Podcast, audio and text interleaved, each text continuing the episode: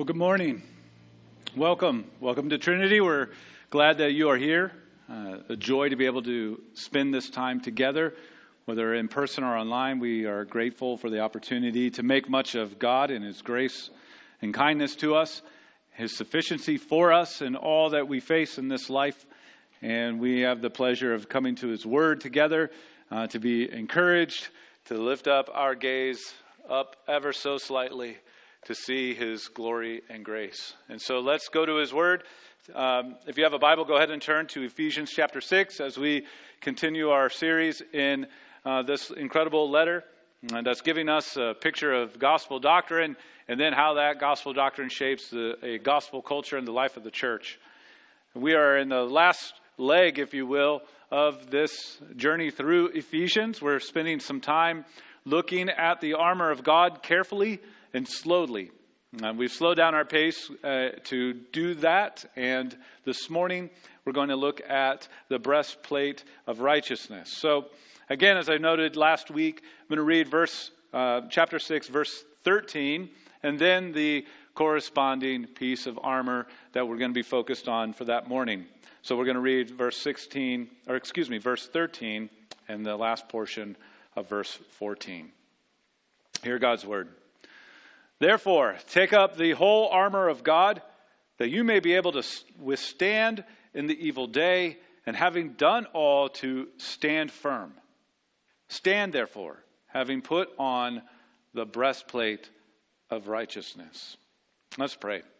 God, we thank you for your word. We get to come to it together, and we pray that you would use it deeply and mightily in our lives to bring timely encouragement to our souls. Now, would you be with the preaching of your word and the hearing and the receiving and the believing, the trusting of your word to your glory, to our good, I pray in Christ's name. Amen. Security and confidence are definitely crucial friends. Think about your job or a relationship or a goalie on an ice rink. When you are secure in your job, secure in your relationship, secured with all the proper equipment, you have the confidence to work hard, to be yourself, to take on the puck. When you don't have security, your confidence wanes.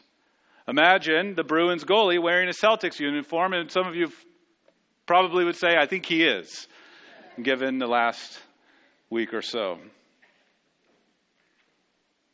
Just wouldn't fit, wouldn't be all that secure, nor then that confident.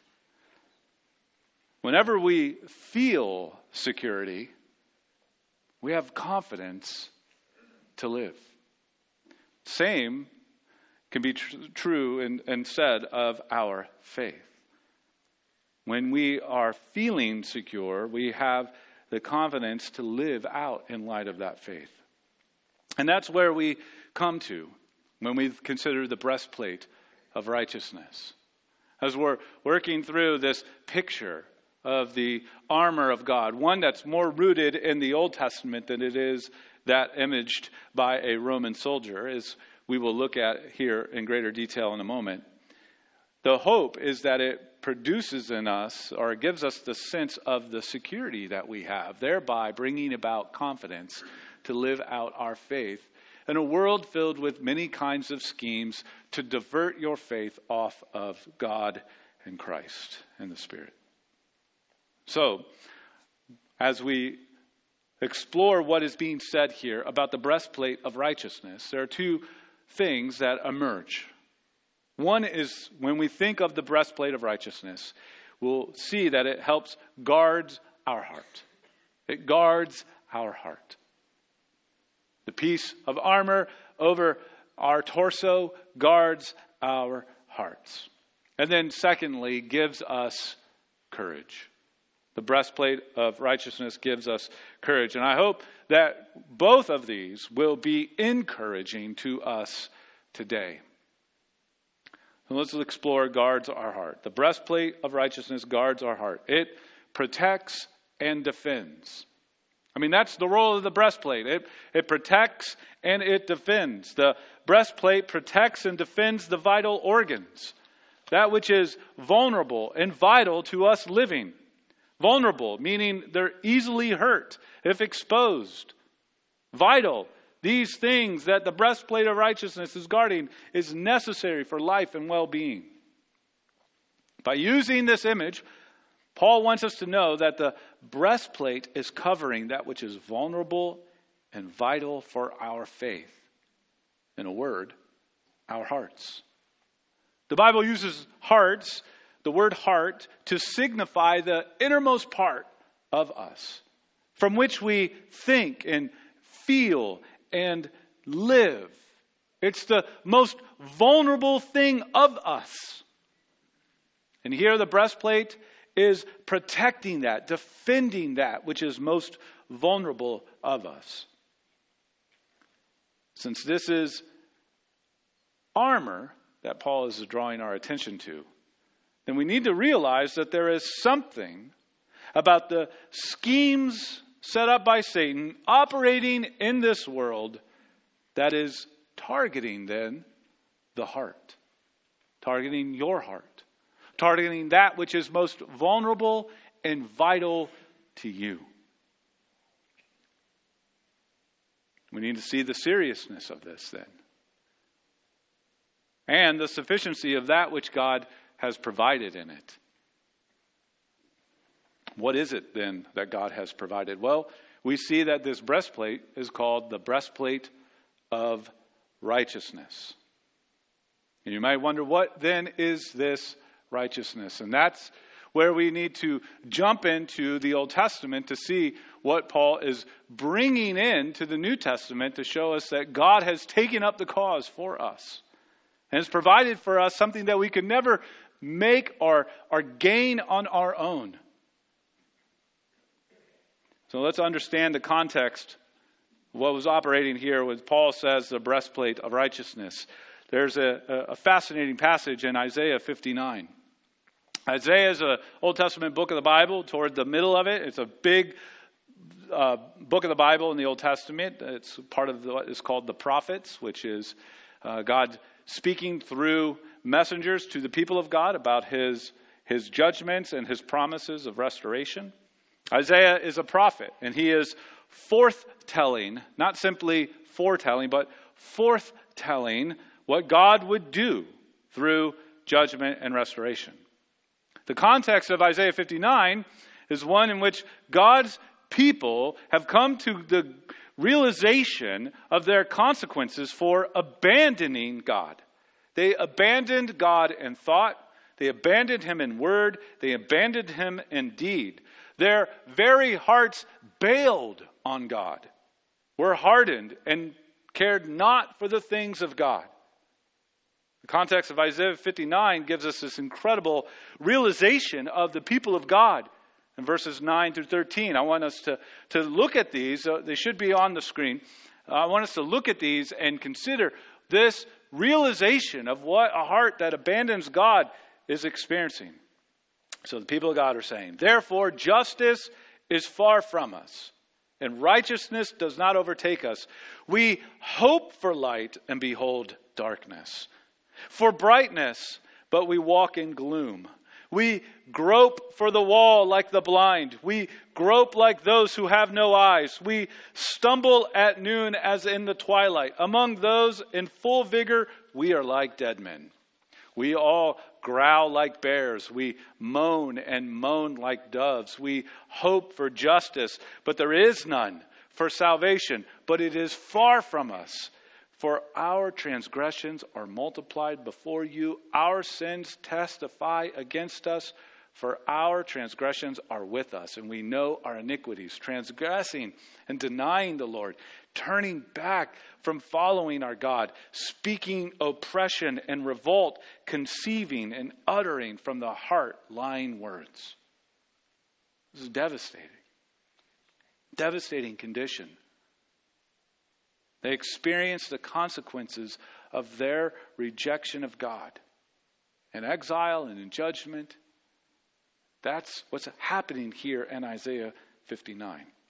But then something most remarkable occurs. A people who long for light but only are in the dark, who are groping around in the dark trying to find something that they'll never find on their own, who know what they deserve. Something remarkable occurs here in Isaiah 59. God looked upon this and promised to deal with it himself. Isaiah 59, verses 15 through 20. The Lord saw it, and it displeased him that there was no justice. He saw that there was no man and wondered that there was no one to intercede. Then his own arm brought him salvation, and his righteousness upheld him. He, God, put on righteousness as a breastplate and a helmet of salvation on his head. He put on garments of vengeance for clothing and wrapped himself in zeal as a cloak. According to the deeds, their deeds, so will he repay wrath to his adversaries, repayment to his enemies. To the coastlands he will render repayment. So they shall fear the name of the Lord from the west, and his glory from the rising of the sun. For he will come like a rushing stream, which the wind of the Lord drives, and a redeemer will come to Zion to those in Jacob who turn from transgression, declares the Lord. God looks upon the condition of his people, spiritually, physically, even in the Old Testament, looks upon their condition and says, I will come to them and rescue them. He puts on the breastplate of righteousness and comes down into that spiritual dystopia that was described earlier in Isaiah 59. This means something for us quite significant. This means righteousness is not something we can achieve or gain through our good works. Our achievement and our good works can't overcome that, that picture that we saw earlier in Isaiah 59. Someone, something greater than what we could do had to overcome such a spiritual dystopia. So God says, Fine, I will come. I will come. It is something God is and something God provides. That's what's found in the breastplate of righteousness. Something that God is, something that God provides. Simply defined, righteousness is always being and doing what is right. Always being and doing what is right. We will fail at always being and doing what is right. So God takes on the, the, the, the garments, if you will, goes into our place, enters into our place, into, into it on our behalf to do what we could not always be and do. God comes into flesh to be and to do right for us. The Apostle Paul in Romans says this in Romans 8 3 and 4. Listen to this carefully. For God has done what the law, weakened by the flesh, could not do. By sending his own Son in the likeness of sinful flesh and for sin, he condemned sin in the flesh in order that the righteous requirement of the law might be fulfilled in us who walk not according to the flesh, but according to the Spirit. What we could not do because of our sin, that is, our rejection and rebellion against God, His ways, His works, His word, who He is, what He says, what He does, everything about God, we sin is rejecting that and rebelling against it. Because of that, God comes to do what we could not do. In 2 Corinthians 5:21, speaking of the one who would come, the Son coming in the flesh. 2 Corinthians 5:21 says, "For our sake he made him to be sin who knew no sin, so that in him, in Jesus, we might become the righteousness of God." So when Paul says to the Ephesian church, when Paul says to us, put on the breastplate of righteousness, he's calling us to see and behold and cling to in wonder and worship and in faith all that God is and has provided for us through Jesus. It is to drive us to see that provision most incredibly at the cross. That there at the cross, we see this righteous transaction occur that brings us protection and defense for the things that are most vital and vulnerable in us. There at the cross, we see Jesus take on all of our unrighteousness, paying the penalty of it in full. And there at the cross, that transaction is Jesus then bestowing or giving, or the old word for that, imputing to us his righteousness as if we did it ourselves. It's counted for us. In this great transaction, Jesus taking our unrighteousness and Jesus giving his righteousness guards our hearts, guards that which is most vulnerable and most vital. Our right standing with God is based solely on Jesus taking our unrighteousness and giving us his righteousness. Our clothes are torn and tattered, they're threadbare, and he takes them and gives us his glorious right clothes to wear instead. And that, friends, guards our hearts. Guards our hearts. Now, I said earlier, note that, that this is armor that Paul is talking about. Because, as we saw earlier in Ephesians 6, we live in a world that has schemes operating to divert us from following after Jesus. And so, what could then be schemes set up to divert our hearts, that which is vulnerable, that which is vital, from clinging to the righteousness of Christ given to us? Well, I think one particular kind of scheme that the breastplate of righteousness is to guard our hearts against is the scheme that says that you are to live in such a way to measure up to what God expects.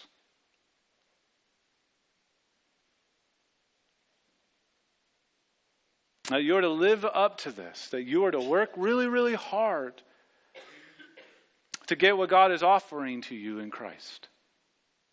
No one is good enough to get what only Christ can give. And so, diverting your attention away from Jesus, this scheme is operating thinking that you can do enough to be accepted by God. And it preys upon your pride that you contribute to this thing called salvation. And maybe that's not necessarily the, the particular struggle that you might wrestle with, it is one that many do. That they bring something to the table well, Christ has already laid out the feast. You've been invited to somebody's home. Some of you have probably responded, What can I bring? Right? You're gathering for a meal, for a feast. You want to, you feel that impulse. I got to bring something. Can I bring the dessert? Can I bring some cookies? Can I bring some napkins? Anything. You're, you're anxious about bringing something. Yes? No? Okay. I think so. My suspicion is you're human beings, so yes, you do think this way. And Christ is saying, Nope, I have it all. I have it all provided. Just come and eat and feast with me. So there is a scheme that says, No, you have to bring something. You have to bring something. The other scheme that I think it guards against, that maybe more of us in here struggle with, is we know ourselves. We know the thoughts that rattle around in our head. We know the things that we've said or we've done. We know the sting of shame and of guilt. And it's the scheme that says God doesn't love you. He couldn't love you. The breastplate of righteousness guards our hearts against that particular scheme that says no one can be loved by God. instead, the, the, the breastplate of righteousness says no one is too far from the loving reach of God. Romans 5 8 says, God shows his love for us in that while we were still sinners, Christ died for us. He didn't wait for you to clean up your life. He didn't wait for you to be better. In the worst, Christ died for us, provided that righteousness, took on all of our unrighteousness. So when we think of the magnitude of what Christ did willingly on the cross, when we think of all that it entails, there's no one too far from the loving reach of God. This scheme wants to divert your attention away from Jesus, thinking you will never be accepted by God, and it preys upon your fears and your failures. I think many more of us struggle with that particular scheme, that particular issue. The breastplate of righteousness that God put on as armor means he fought the battle we could not fight in order to give us the victory we could not win. And when we think about that and we see how that guards our heart, one of the benefits of putting on, if you will, the breastplate of righteousness is that it humbles proud hearts and picks up broken ones. It humbles the proud heart. Christ did it all. And it picks up the broken ones. Christ did it all. And this we have. This we have to guard our hearts, that which is most vulnerable and vital to us. This we have. And as you put that on, not only does it guard your heart, but it also gives you courage. It gives you courage. It encourages you and enables you to live out your faith, live out your loving and following Jesus in this world with your heart in a world that's filled with schemes.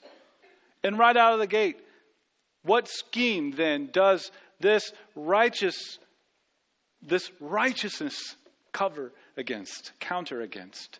Well, a third scheme that the breastplate of righteousness takes on is the scheme that convinces us that sin isn't all that bad and it doesn't really matter how you live.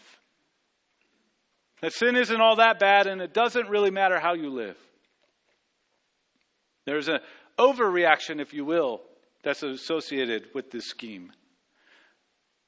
The overreaction is re- to realizing you can't be good enough and that God will do it for all of us, is then to divert you from seeing that righteousness we receive from Jesus is the same righteousness we will grow in reflecting in the manner of our lives.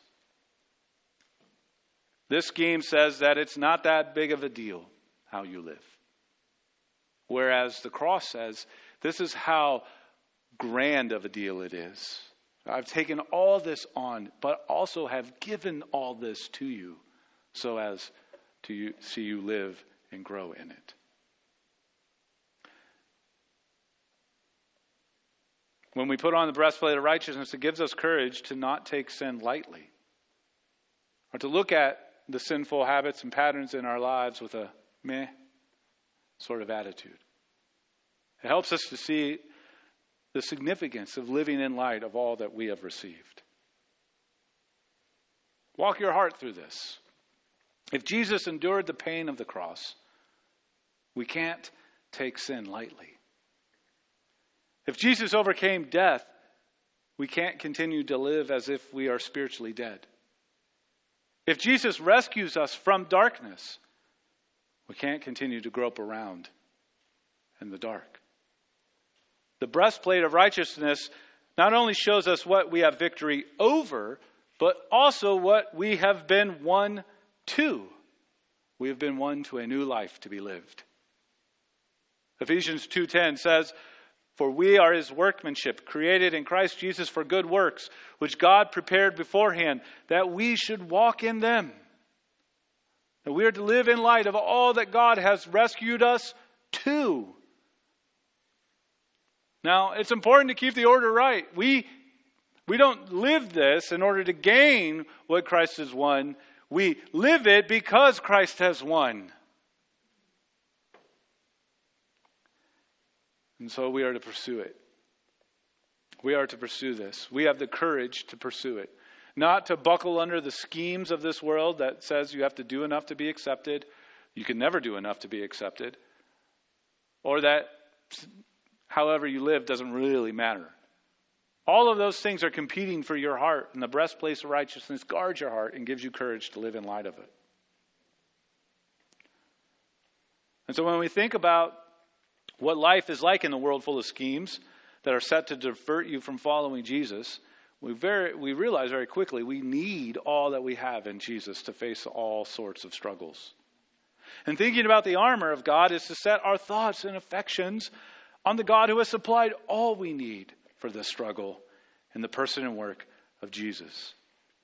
It's not just protection from something, but also protection for something.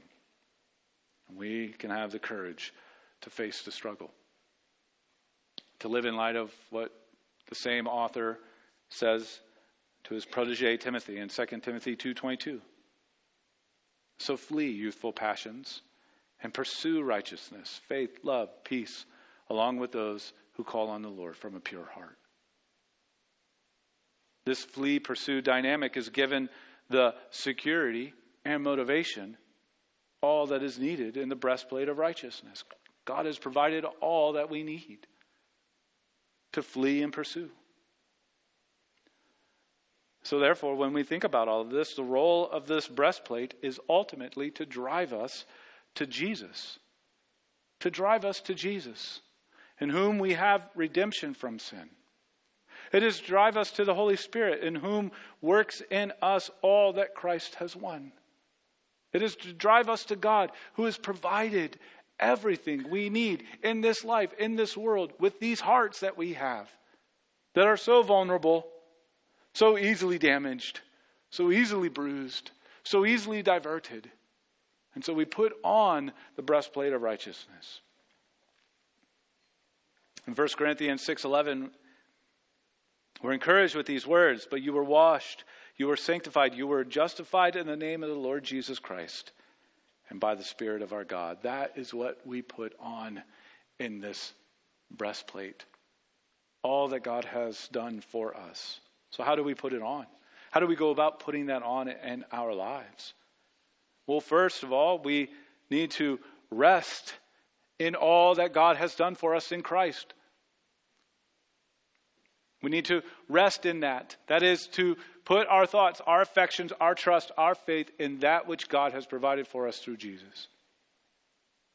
That our hearts will indeed be restless until they rest in Christ. We will experience the vulnerability of not having security or confidence to live out our lives if we are not resting in all that God has provided for us in Jesus.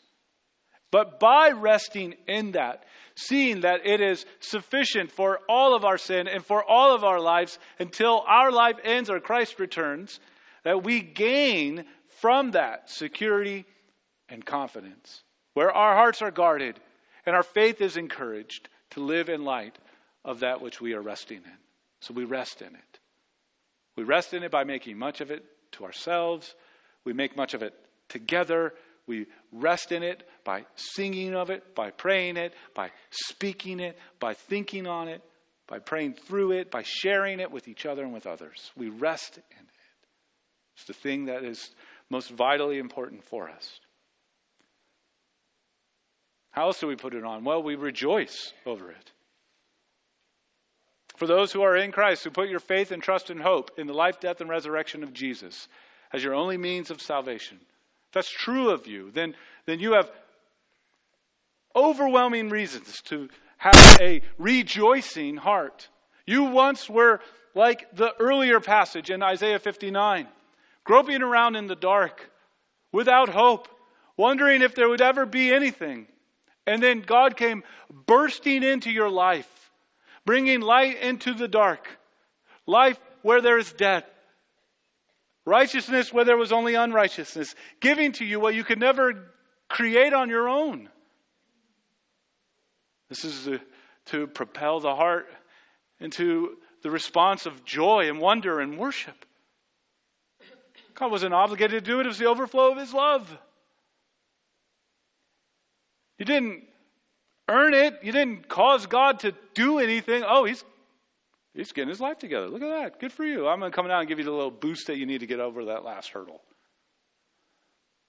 No, he entered in into our humanity and he took on all the consequences of our depravity and he gave us something that will last for all eternity.